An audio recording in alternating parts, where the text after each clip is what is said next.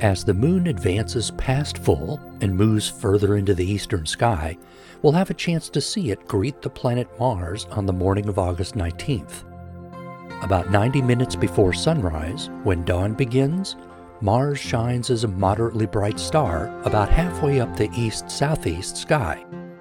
Reddish Mars will grow rapidly in brightness over the next few months as it gets closer to Earth.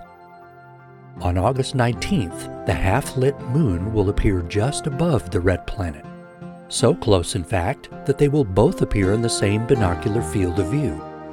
And while you have those binoculars, look above the moon for the beautiful Pleiades star cluster, sometimes called the Seven Sisters by the Greeks. Your binoculars will reveal at least 50 stars, filling the field of view. By the 20th, the moon has ventured further east into Taurus. On that date, the moon will appear up and left of the reddish star Aldebaran, the eye of the bull. It'll seem to form a triangle with Mars and Aldebaran. While Mars and Aldebaran may seem similar in color, Mars will be about twice as bright and won't twinkle like Aldebaran because of its larger disk-like appearance.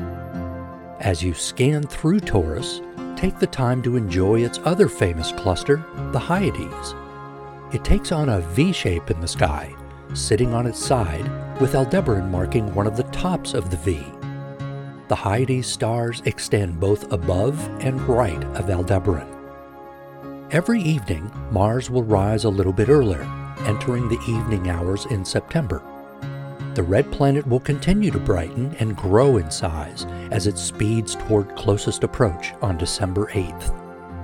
With the Delta College Planetarium in Bay City, I'm Mike Murray.